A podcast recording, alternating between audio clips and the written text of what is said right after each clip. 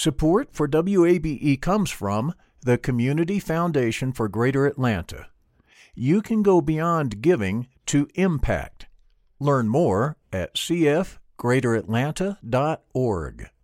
I'm Earlonne Woods. I'm Nigel Poor. We're the hosts and creators of Ear Hustle from PRX's Radiotopia. Ear Hustle is a show about life inside prison, but it's not your typical prison podcast. In this next season, we've got stories about the objects people keep inside their prison cells, about residents in a women's prison who say they want to stay there, and the most beautiful prison garden Earlonne, I will never forget it. Ear Hustle stories about life on the inside told by those who live it. Find Ear Hustle wherever you get your podcasts.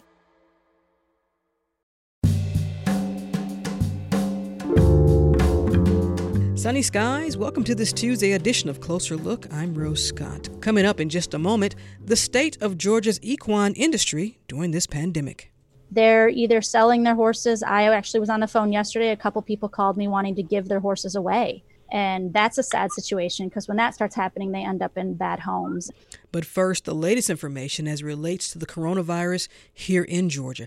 As of 11:30 a.m. today, there are 29,560 confirmed COVID-19 cases. The number of deaths statewide is reported to be 1,258, and there are 5,574 hospitalized. And that's all according to the Georgia Department of Public Health, again, as of 11:30 a.m. today. Meanwhile, Georgia will receive more than $400 million in federal coronavirus aid. Now it comes from the Education Stabilization Fund program, elementary and secondary school emergency relief, and that's all part of the Federal CARES Act. The State Board of Education voted yesterday to accept the funding. Schools can spend the money for resources like computers, mental health services, and meals for students. State officials will distribute the money after approving district spending plans. State Superintendent Richard Woods says the state will keep 46 million for future needs. This is Closer Look.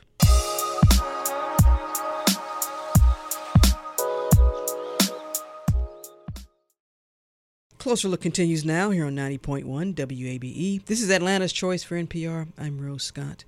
Recent data shows that more than 30 million Americans throughout the United States have filed for unemployment benefits.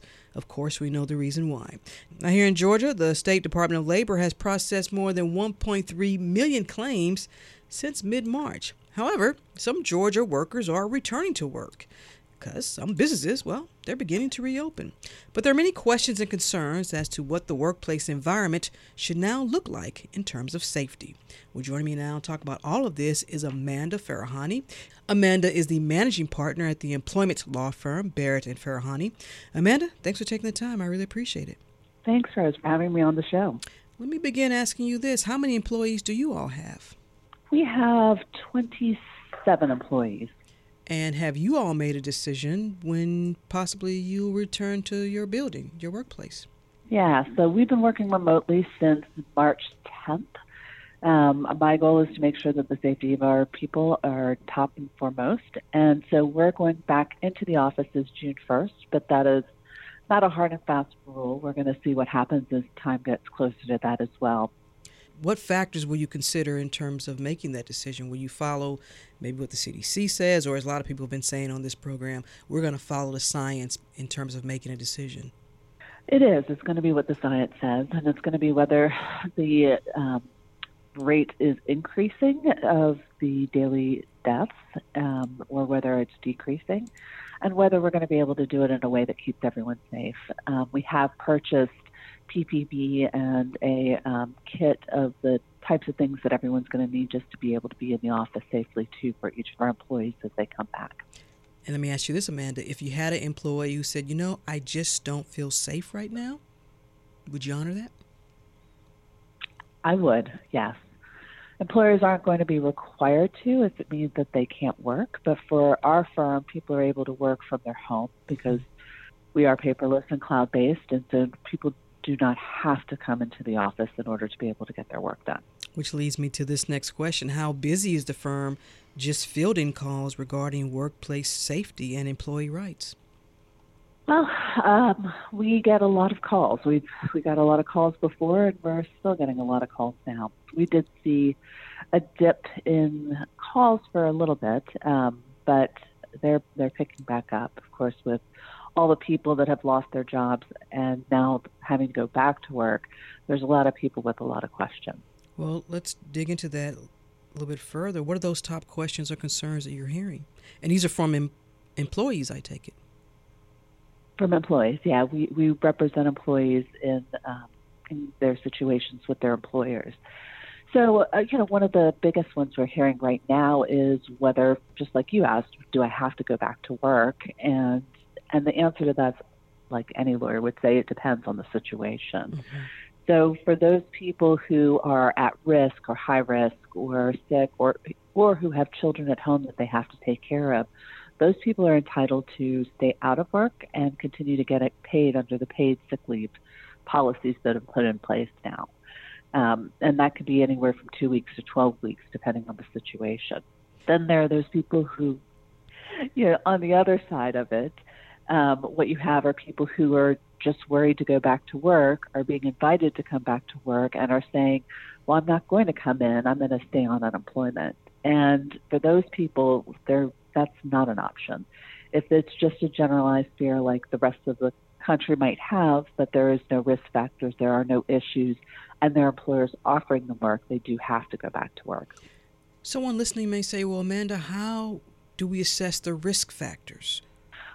In this situation, what we have to do is take personal responsibility in the ways that we're being told we need to. We need to make sure we're social distancing. We need to make sure that we're wearing a mask when we go out.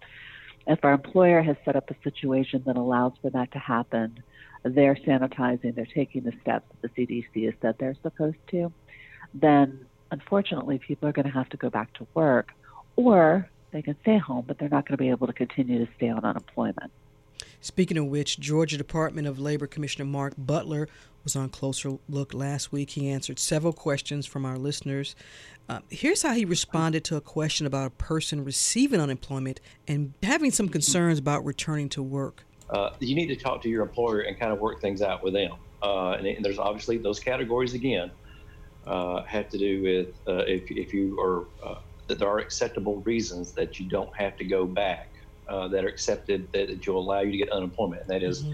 if you've been told that you are highly susceptible um, or, or, you have a, a immune compromising type situation through whatever ongoing illness, whether that it be asthma, whatever. Um, as long as you can prove that uh, through a physician that says that you know you do, do need to stay quarantined, then that's acceptable. Or if you're over 60 years of age, or if you live with somebody under those two categories, or if you have uh, kids that are school age uh, that you have no way to get them child care right now. Mm-hmm. Uh, all that is acceptable to stay on unemployment. Amanda, what do you make of what the commissioner said? Well, I would agree. Um, that is the new rules that have been passed by Congress under the CARES Act that allows for the family 1st mm-hmm. um, and so that's the quarantine issues, the illness issues, you yourself needing to be quarantined or being with someone who is, or having kids that you can't get child care for because they're in school. Now, that's going to change soon. Really? The child care issue, because mm-hmm, that's only in place until the school would have been in session. So when schools are going to be out, that law is not going to protect employees anymore. Now, let me ask you this because we know that Georgia is considered a right to work state, correct? Employment at will, yes. Employment at will. Let's define that because depending on who you ask, I've heard so many different. I've heard so many definitions. Well, what does that really mean? You know, I've heard people say, "Well, they can fire you if they don't like your shoelaces." I mean, come on, that's what we've heard. Let's yeah. let's give a correct definition of that for our listeners. Yeah. So, um, right right to work means that you have the right to unionize, but employment at will means that you're employed at will, which is the means at your will or at their will. And what that translates to is you can quit for any reason or you can be fired for any reason, unless it's an illegal reason. And in Georgia, we have less illegal reasons than in any other state. Hmm. So we look at the federal law to see what are the illegal reasons, and most of those are discrimination, or now we've got the new Family First law um, and some new rights under the Family Medical Leave. Can an employer legally fire someone who refuses to return to work under these circumstances as it relates to what the commissioner just mentioned and what you just agreed saying that he was correct? Can an employer still fire someone? Absolutely not. Okay. No. So if someone is sick and says, I'm going to need to stay out because, you know, I'm sick or I'm a high risk or I'm with somebody who I'm taking care of who's sick or I've got children at home, they cannot be fired for that. And you know, that, those are the kinds of calls that we're getting now that we're able to tell them that we can help them moving forward because what their employer has done is illegal. Mm. And even if they're coming back and, you know, putting them into high risk, that's going to be another way that they're going to be held responsible because they need to make sure that they're protecting their employees. If you're just joining us, I'm joined by Amanda Farahany. She's a managing partner at Barrett and Farahany, and we're talking about what you, employees and employers, should know about the COVID 19 pandemic and how it relates to employees coming back to work. Let's switch a little bit if we can, want to be fair. Let's talk about what employers should know in terms of making a decision if they are thinking about demanding that their employees come back to work. Well, employers need to, for the first part, make sure that what they're doing is keeping their employees safe. Because if their employees are at risk, or they put them at risk, or their employees end up getting sick, then there's potential liability against the employers for that. Mm. So the employers really need to be careful before they start forcing people to come back to work.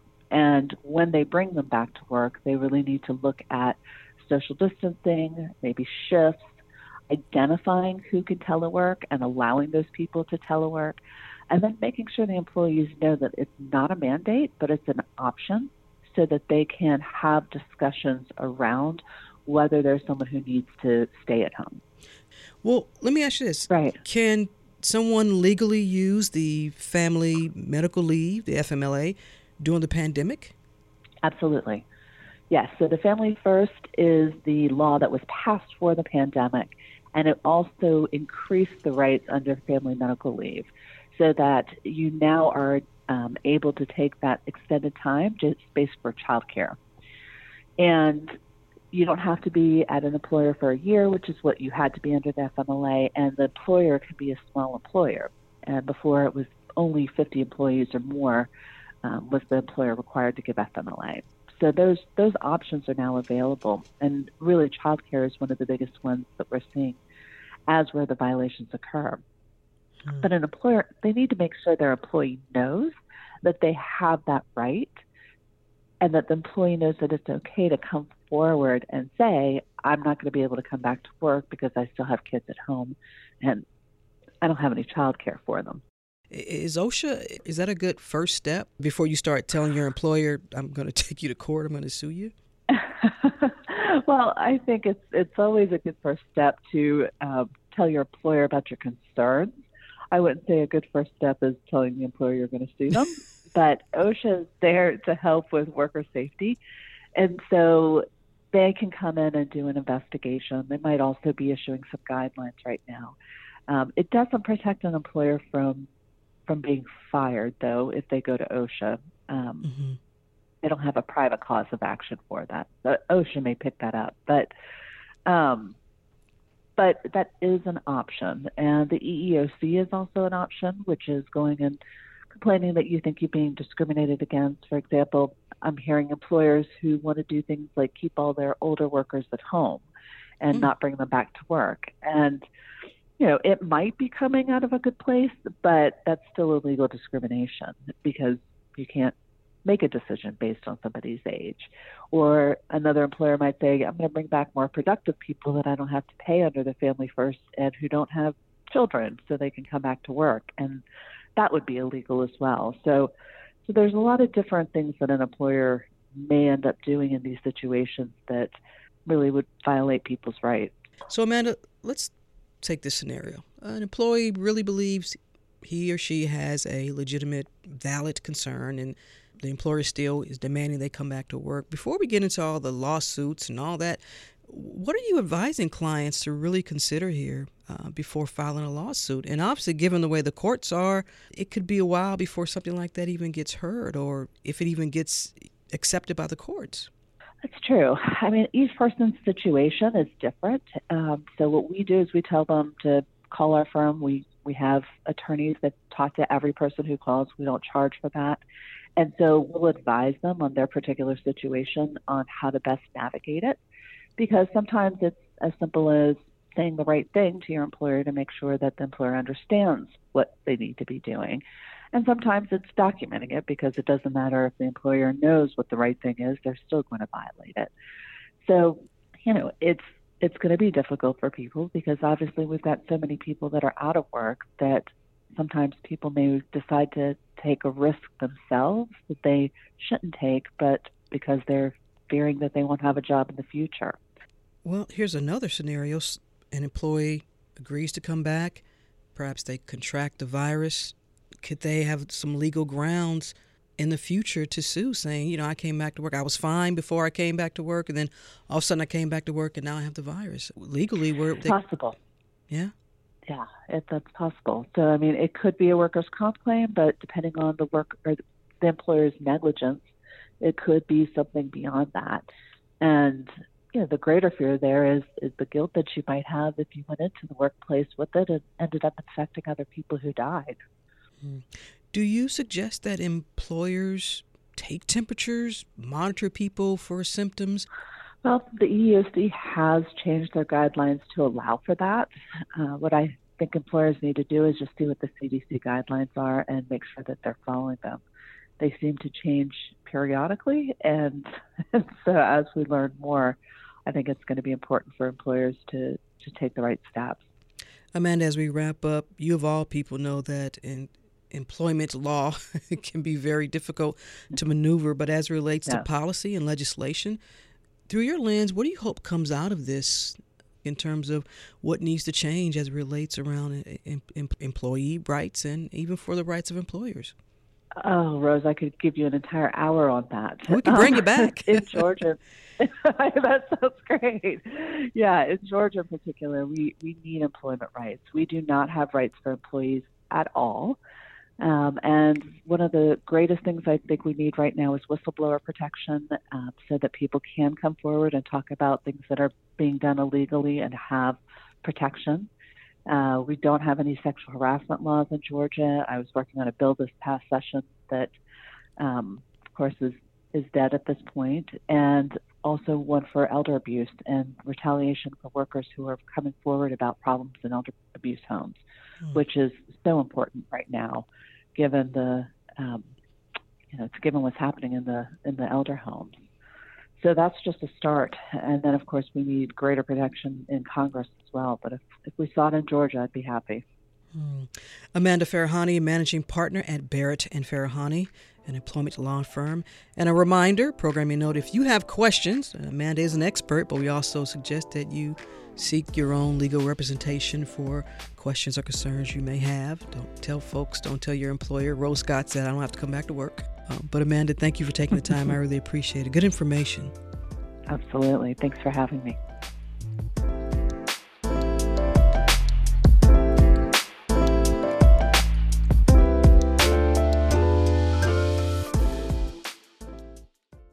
Support for WABE comes from the Community Foundation for Greater Atlanta. If you love Atlanta, you can invest in the big picture.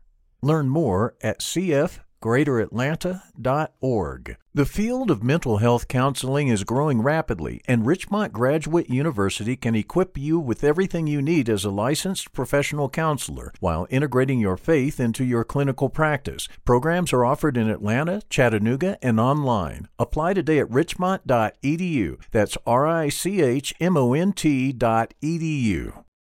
Closer Look continues now here on 90.1 WABE, Atlanta's choice for NPR. As always, I'm Rose Scott. Georgia's annual horse industry generates a galloping $2.5 billion. That's the impact on the state's economy.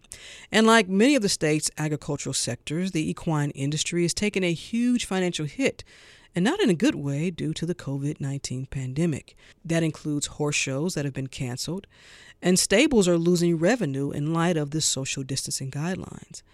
But now that the state's stay at home order has expired, what does this mean for Georgia's equine industry moving forward? Well, joining me now to discuss this are the owners of two Georgia based equestrian centers. We have Shannon Thompson, owner and instructor at Peace of Heaven Farm in Jackson County, Georgia, and Lynn Marks, owner of the Ellenwood Equestrian Center.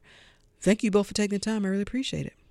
Thank, Thank you, you for having us. First of all, let me ask, and I'll start with you, Shannon, how you all are doing out there, and of course, how listeners love animals. How how all the animals are doing as well.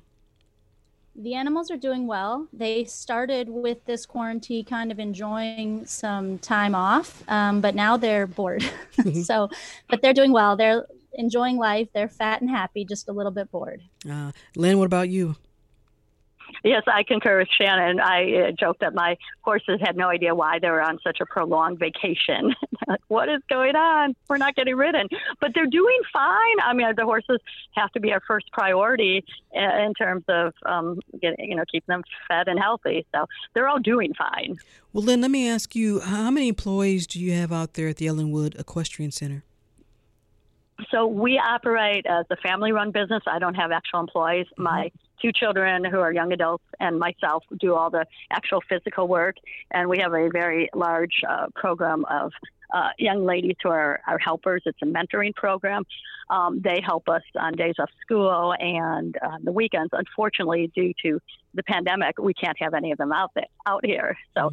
they're missing out. We're missing out on help. So we're actually working are literally working much harder than ever um, during these days. And Shannon, what about you? How many employees, or is it a family-owned business as well? It, it is. It's myself and my college age daughter that do the majority of the lessons and the work. And then I have one other additional employee that helps me feed the animals and care for the animals. And um, I've worked hard trying to not have to let her go during this time. And so far, we've been able to keep her on, but it hasn't been hasn't been easy, but um, same thing that Lynn said, we've it's given us a lot more work because we don't have the mentorship program in place right now. We don't have the younger um, adults able to come out and do the work that they would normally do. So we're having to all pick up the slack and do even more work. So we may not be teaching lessons, but we're actually working a lot harder than we would otherwise. Shannon, the lessons, is that a big part of your revenue income?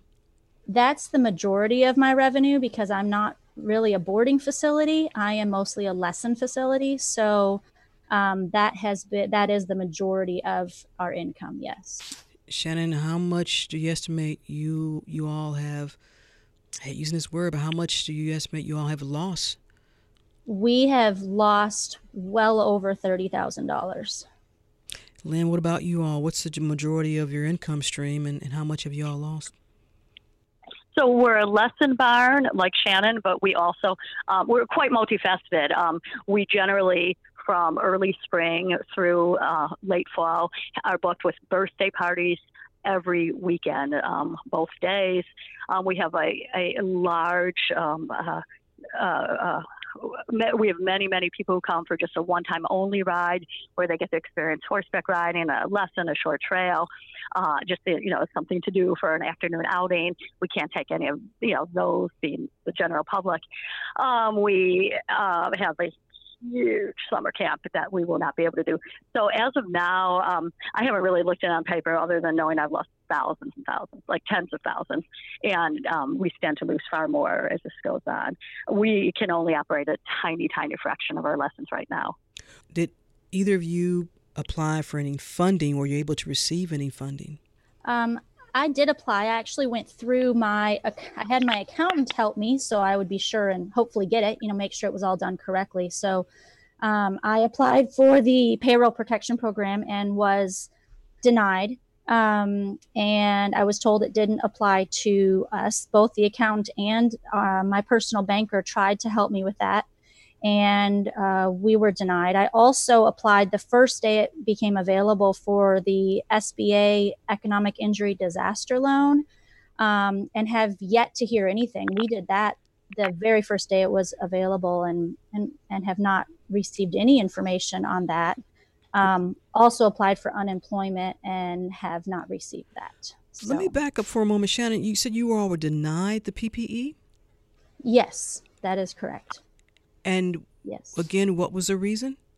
So the bank told me that the reason that he was given is because um, we are not covered under that. He told me my employees were not because they were 1099.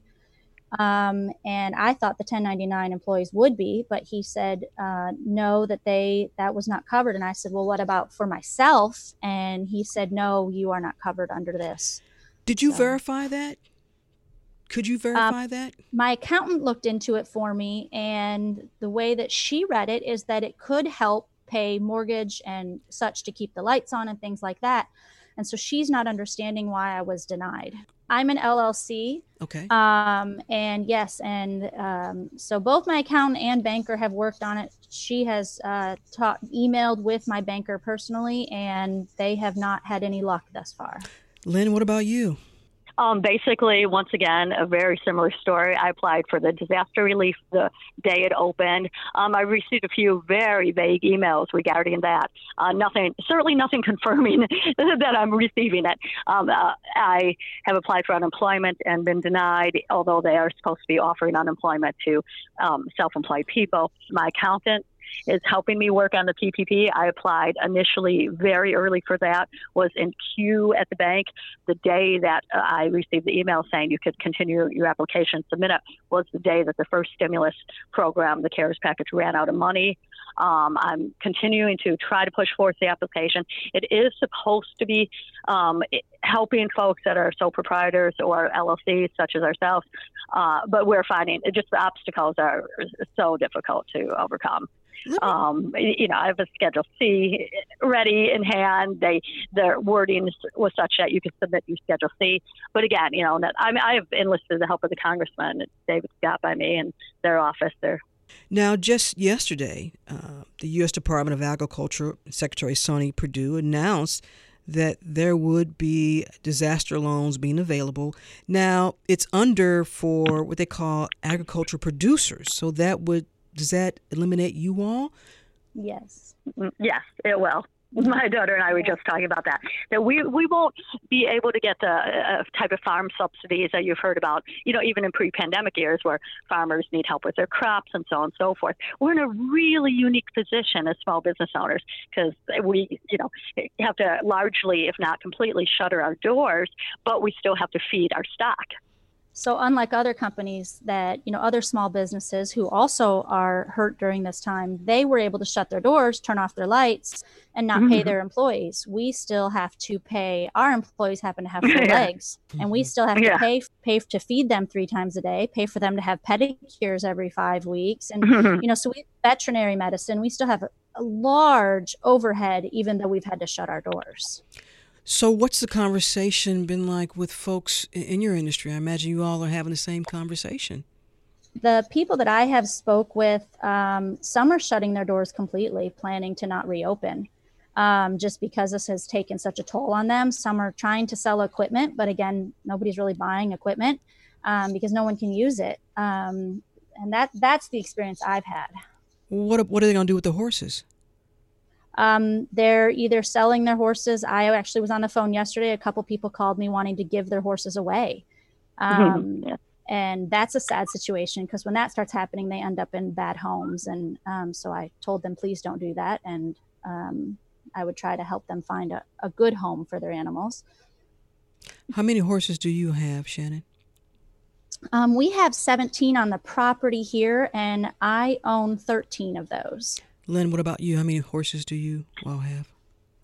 We have 33 horses on the property, a large amount. Um, 10 of them are boarders, which is wonderful because that means there's a set fee, rent, if you will, coming in every month. Um, so I can at least count on that. Uh, that, you know, helps with the general feed bill. Uh, those are the folks who own the horses and pay to keep them here. But all the rest of them are ours, and um, I mean, they're all under my care either way. You know, they all need the feeding, the vetting, everything that Shannon's saying. You know, the constant care and work. It's, they're the kind of innocent victims in all this, if you will. Lynn and Shannon, are you all open for business now? Have you made that decision?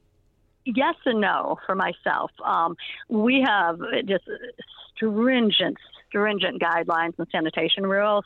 Um, basically, I would say I'm operating at maybe a tenth of my full capacity on any given week on uh, you know the nicer seasons of the year, all except for the worst winter months. It's nothing for us to have probably close to 100 people come through here on just a weekend between the group lessons, the private lessons, the birthday parties, and our one-time only riders. Um, and we, you know, run it with our wonderful young women helpers who are just, you know, incredible, incredible kids. Um, growing up in this, and now you know I'll be lucky to have you know three, four people a day. But but that is my decision. That's I shouldn't say lucky to have. I mean, I'm choosing to operate at an absolute you know tiny, tiny fraction because I, I do not want to contribute to spreading this virus. You know, the the state that we have been issued no guidelines whatsoever, and that was one of my initial complaints and hope of reaching out to the press. Um, we've been completely left out of the narrative in any directive guidelines as to what we can do, how to stay open, you know, how we should be operating. So we've had to set the rules ourselves. So for us, it's just tiny, tiny, tiny groups of two to three people at the most time in between, you know, strict social distancing. I require everyone to wear masks, and we, we're really, really lock this place down tight and I would uh, say we're basically the same. Um, I when this all began, um, we immediately shut down because um, obviously we want to do the right thing, even though we weren't told that our business had to shut down. We wanted to do the right thing, and so we did. And I contacted um, who would be enforcing it, and that I figured would be our local sheriff's office. So I contacted our local sheriff and spoke with her directly, actually on the phone, and said, "What am what are the rules for us? And she honestly didn't know. Um, she contacted people above her who actually also did not know how the rules applied to um, a horseback riding facility. So we have basically since March 16th been pretty much closed. Um, we did start back um, just this week to those, uh, to a very small group of students that own their own horses. Um, and they're coming in one at a time um, we, so that we have no more than two people in the barn at any given time. And, um, you know, so we're trying to maintain the same as Lynn, strict social distancing rules. So, again, like Lynn said, we don't contribute to spreading this disease any more than it already has. Well, did either of you reach out to Georgia's Department of Agriculture for any guidance? Did they yes. have any? What they say? Yes. Yes, they, they, they offered nothing. It was really quite comical. Um, I talked to several people, and she basically directed me to you know CDC website. Like, uh, uh, okay, I, I think I know these general rules like everyone else in the world does now. So they literally, literally were no help. Well, and the other issue is too because we've learned of you know COVID nineteen cases in animals. Obviously, the the tiger in the Bronx Zoo and I read mm-hmm. online, although it was not confirmed, that perhaps there was a domestic cat that had also um, contracted the virus. Um, in in your world with the horses, do what, what do we know about this virus and, and the horses? Any anything or? We don't really know anything about that, and I I think, as probably with Lynn as well, why we're just trying to be so careful because there's so many unknowns. And so when people come onto my farm, they have to step into a bleach um, a little bucket where there's bleach so that their feet are sanitized. Then they go directly to the bathroom and wash their hands. And they're only allowed to touch things that belong to them and their horse for the day. And we're not doing any sharing of horses or sharing of tack because we don't know the ramifications mm-hmm. of all of this with animals. Um, and obviously, we don't want to spread it to amongst the, the humans on the property either. And and going back to the Georgia Department of Agriculture, I contacted our local inspector, who I get inspected by um, each year, and she said we've been given no direction. We've not been mm-hmm. told anything. Um, she said so. I can't tell you what to do or not to do. Well, Lynn and Shannon, as we wrap up, how long do you think you all can sustain? Uh, I mean, or do you have any idea if it's your regular you know flow of folks coming in if that's going to pick back up I, basically how long do you think you all can can stay open?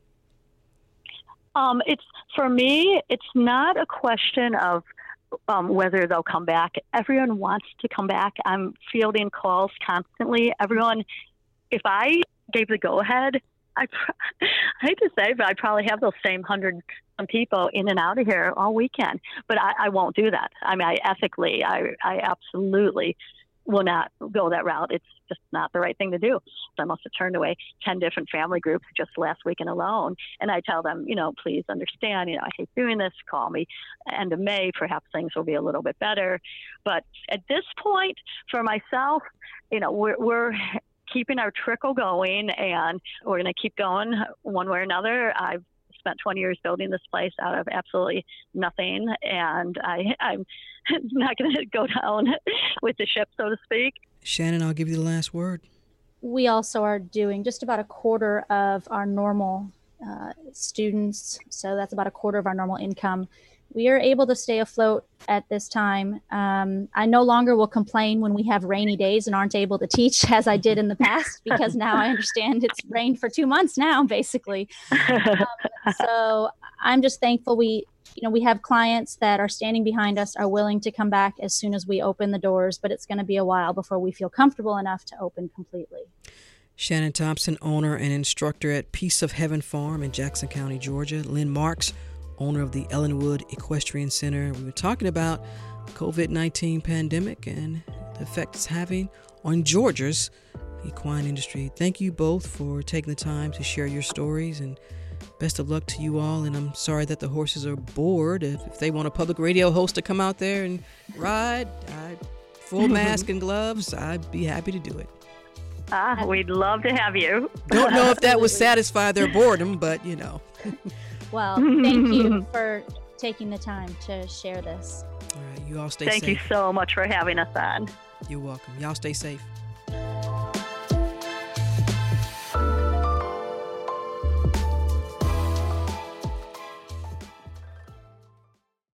Closer Look continues now here on 90.1 WABE, Atlanta's Choice for NPR.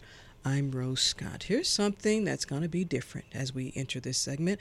I'm going to ask my producer, Grace Walker, to recite the 4 H pledge. Grace, do you remember? I pledge my head to clearer thinking, my heart to greater loyalty, my hands to greater service, and my health to better living, and my club, my community, my country, and my world. Now, did you look that up or you still remember that from your 4 H days? A little bit of both. well, yes, as you heard from Grace. Thank you so much, for Grace, for that.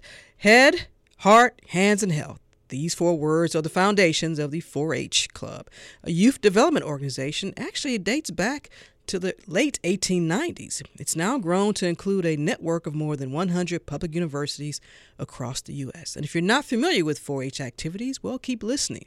Some of the organization's events include competing in livestock judging competitions, to forestry field days, and even STEM activities. But as with everything else in our lives, the COVID 19 pandemic has disrupted a lot of these extracurricular activities. And while Georgia schools remain closed for in person learning, resources for youth development are even more important than ever. Take a listen to this. And so, you know, in the more immediate need, thinking about like this summer, you know, are there ways, keeping in mind the uncertainty of can we actually get together in person sort of thing mm-hmm. but you know is there a way to support some summer learning programs and bridge programs over the summer to help get kids get caught up and can that not just fall on the school system?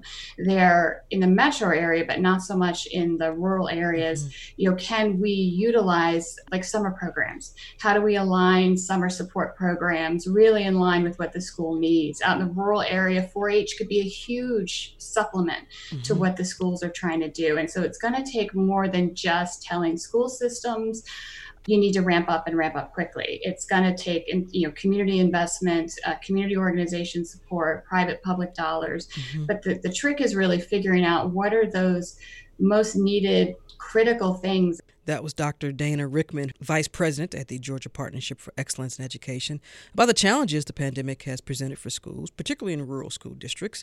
You heard her mention the 4 H program. Well, how is that organization adapting with all of this? Well, joining me now to discuss this is Arch D. Smith. He's Georgia's 4 H leader. And Mr. Smith, thanks for taking time. I really appreciate it. Thank you, Rose. It's great to be with you this morning. Uh, what do you make of my producer, Grace, being able to recite the 4 H pledge there? Well, I'll I'll give her about a 95. I think she might have left out one one or two words, but other than that, she did a great job. And uh, if you're not saying it every day, it's easy to forget. But uh, but she, she, did wonderful. Yes, she did. Now, for a lot of our listeners, and including myself, you know, growing up when I thought of the 4-H club, I was thinking, oh, that's mostly for, you know, the youth in rural parts of, of the state, or you know, mostly dealt with agricultural uh, initiatives and activities. But you all have evolved. You've changed over the years because you include not just rural, but also urban uh, areas as well.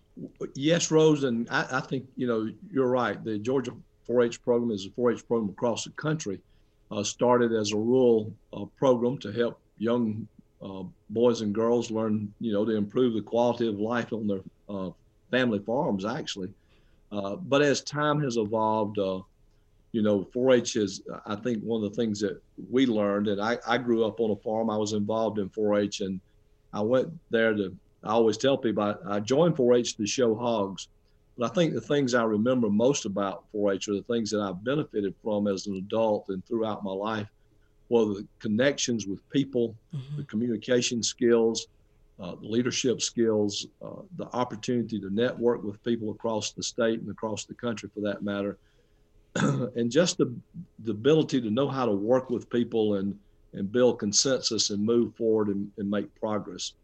We are involved in so many different things uh, while we still have kids showing livestock and doing livestock judging, as you mentioned so many of our kids today are involved in public speaking, the mm-hmm. performing mm-hmm. arts, uh, STEM related activities, and a lot of different science and uh, social science uh, programs that help children develop leadership skills, communication skills, and develop character. And it sounds like the 4 H activities are so important in terms of being, uh, you know, an asset for for schools, you know, uh, whether it's public or private, but it gives kids a, an opportunity to be involved in these activities that might correlate with what they're doing in, inside the classroom. Exactly. In Georgia, we're very fortunate that in our county extension uh, faculty and staff are able to go into many school systems, uh, particularly at the fifth and sixth grade level, and introduce the 4 H program and what we hope happens there is that uh, those young people see an opportunity to participate beyond the classroom and in many of the activities that we have. And I think what happens is a child learns maybe more about science in the natural environment uh, or showing an animal or uh, doing a project than they might necessarily pick up in the classroom. And so a lot of times what we're doing is supplementing what's going on in the classroom. Mm-hmm. Uh, the other thing is that we do in Georgia that is not unique around the country, but uh, certainly we, we like to think we're one of the best in the country at it, is that we offer a science-based environmental education program. In the previous school year, uh, unfortunately not this school year, but in the previous school year, over 43,000 uh, school students from across, most of them from Georgia, some from surrounding states, uh, visited one of our 4-H facilities across the state and spent uh, either a day or two or three days um, at the facility learning about science and the out of doors. And uh, that has been a great asset uh, to our program, and as well as uh, introducing science and the natural environment to so many kids that don't have that opportunity. When you think about urban children, as uh, particularly children that grow up in the metropolitan Atlanta area or other metropolitan states or, or areas of our state, most of those kids that participate in the 4-H environmental education program during the school year actually come from the metropolitan areas of our state. Mm. So uh, we, we do a lot in rural areas, but we're also servicing uh, a lot of kids in, in the metropolitan areas, not only with the environmental education program, but with the more traditional 4-H program that we offer. So, Mr. Smith, let me ask you this: As of right now, are many of those activities and events that were scheduled to take place for the 4 H members, eh, has it just been halted? Have you suspended it or has it been canceled? Well, uh, Rose, most everything that we had scheduled from about mid March uh, through June has been canceled. Some activities and programs have been postponed, particularly at the, the state and district or regional level. And so those events, uh, we still have some small hope that we might have some summer camping activities later in July. We're not extremely optimistic, but um, we will wait and see what the guidance is from the CDC, uh, the state of Georgia, and of course from you know the University of Georgia, who is our parent institution. And if we feel like it's safe, uh, we'll, we'll try to have some summer camping activities in July. But if we don't feel like it's safe, we won't. I think one of the things that our uh, county staff certainly have done a tremendous job. Uh, is is trying to figure out a way to continue to connect with young people at the local level mm-hmm. and provide those um, opportunities through uh, Zoom meetings. Uh, we've developed some uh, virtual programs both at the state level as well as at the county level. Uh, I just read uh, an article this morning um, where our science specialist is uh, at state level is working with uh, NASA and some other organizations to to provide some uh, virtual programming online for young people as it relates to STEM. I think one of the things that has happened uh, that during this pandemic for 4-H is that our people, and when I say our people, our, our leaders, our our paid staff across the state have been very creative in trying to find ways to continue to connect to children because um, so many children in, uh, across this state still need what we have to offer uh, to supplement what they're doing in their classroom. Uh, whether and you mentioned both uh, public and private schools. I'd, I'd, like to add homeschool to that too. Mm-hmm. Sure, because there are a lot of children in that are involved in 4-H who come from homeschool families. And um, so we, we continue to find new ways to um, deliver programming during this time. I think as a result of it, you know, we'll learn to do some things better, but nothing beats the face to face interaction that young people have with uh, one another as they uh, grow and and develop into young adults. Speaking of young adults, um, we want to also give a little shout out to a 10 year old in Hancock County who used her 4 H project achievement skills to sew PPE masks for other children. Well, I, I saw that article too, and uh, I was real pleased to see that. Well, I know we've had a number of children uh, uh, and who have done similar things across the state and across the country, for that matter. But I think it just it, one of the things that you know we talk about four things that we try to help children achieve or learn, and, and they're mastery, independence, um, belonging, and generosity.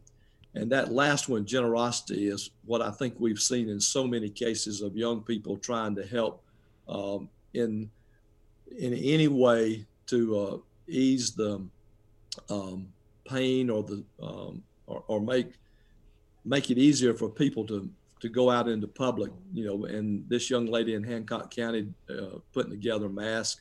Um, I know a bunch of uh, several 4-Hers in uh, down in Appling County, Baxley, Georgia. Um, they had their show pigs, and they uh, gave those pigs to to be processed, and that uh, pork meat was put into the local food bank uh, to give to um, others. So I think at the end of the day, as as children participate in 4-H and become young adults, uh, generosity is something that we hope they learn and that they can uh, give back throughout their lifetime. The voice you hear is Arch D. Smith. He's the leader of the state's 4-H program, and we're talking about how Georgia's 4-H program is adapting and still trying to provide resources and skills to Georgia youth. You know, Mr. Smith, like any other entity or organization, we got to talk about funding during this time. You know, a while back, the Georgia's 4 H program faced some financial cuts um, from the University System of Georgia because folks may not know that's where a majority of your funding comes from, correct? Correct. Uh, the 4 H program is delivered by the College of Agriculture and Environmental Sciences at the University of Georgia. We're part of the Cooperative Extension Service, which is the service uh, branch or public service outreach arm of the College of Agriculture and Environmental Sciences. And about 40% of our funding comes from uh, state funds. Uh, we get um, we call cooperative extension because we also get funding from uh, county governments and, and local school boards, as well as the, the federal government puts in some funding. And then uh, in 4 H, uh, a big portion of our funding, uh, particularly at the state level, comes from um, the operation of our 4-H centers, those um, uh, five, six locations that we have across the state. Mm-hmm. And so, uh, you know, right now, while we've not taken a hit on public funding uh, in this fiscal year, uh, you know, that's likely to happen. we know that's uh, reality for FY21. And, um, you know, we'll have to make some difficult decisions about uh, where we um, cut back and and and and maybe uh, affect uh, impact some of our delivery. Um, at our 4-H centers, you know, most of the work that we do there is uh, with school systems and through uh, many of our competitions and summer camping programs. And uh, uh, you know, those things have certainly been uh, dramatically impacted in, in this fiscal year uh, over the last couple of months now. And what we know, May and the remainder of May and June will likely not, we won't see any young people on our facilities. So that's going to have a tremendous impact on our bottom line at the end of the year. How concerning is it for you that 4 H then may not be a top priority? you know, when it comes to the state in general, because there are going to be a lot of budget cuts. The Governor Kemp had already asked, you know, pretty much every department to look at its budget and, and trim. Are you concerned that, that you all might um, lose a, a big percentage or may not get funding at all? We, we know there's going to be a cut. Let me put it that way. And uh, we're a resilient uh, group of people. And, uh, you know, I, uh, I certainly hope and uh, that the the state will continue to fund uh, well the university system as well as the College of Agriculture, Environmental Sciences, and the programs that we offer, not only in extension, which 4-H is a part of, but our research and, and teaching components. But uh, you know, we utilize a lot of volunteers in Georgia, uh, 4-H too. Uh, I think last year it was over 5,000 adults that volunteered with our program. If, if there are cut, cuts to our personnel, uh, certainly we will try to, to ramp up and use, utilize more volunteers. And we've been doing that for a number of years now uh, in developing more training. Also, you know, making sure that uh, volunteers um, have background checks and that their uh, people are, are trained to work with young people, which is extremely important to us.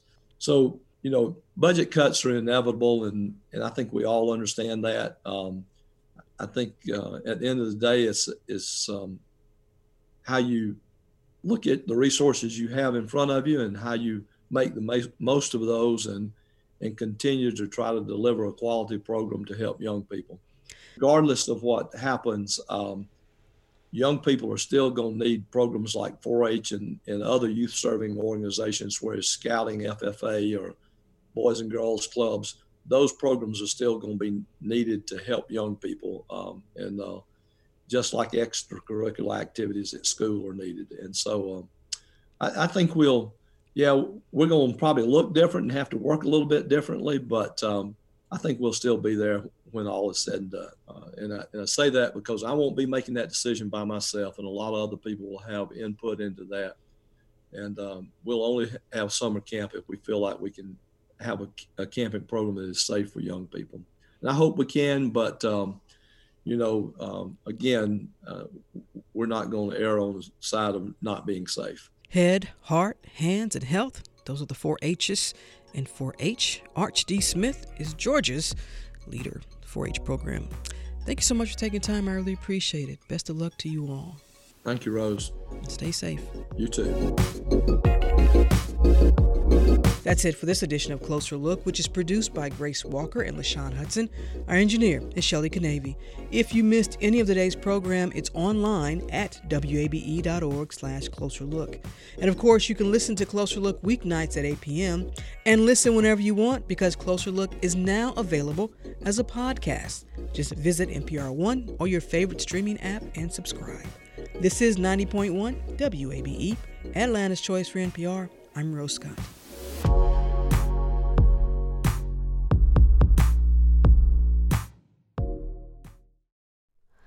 Hi, it's Terry Gross, the host of Fresh Air.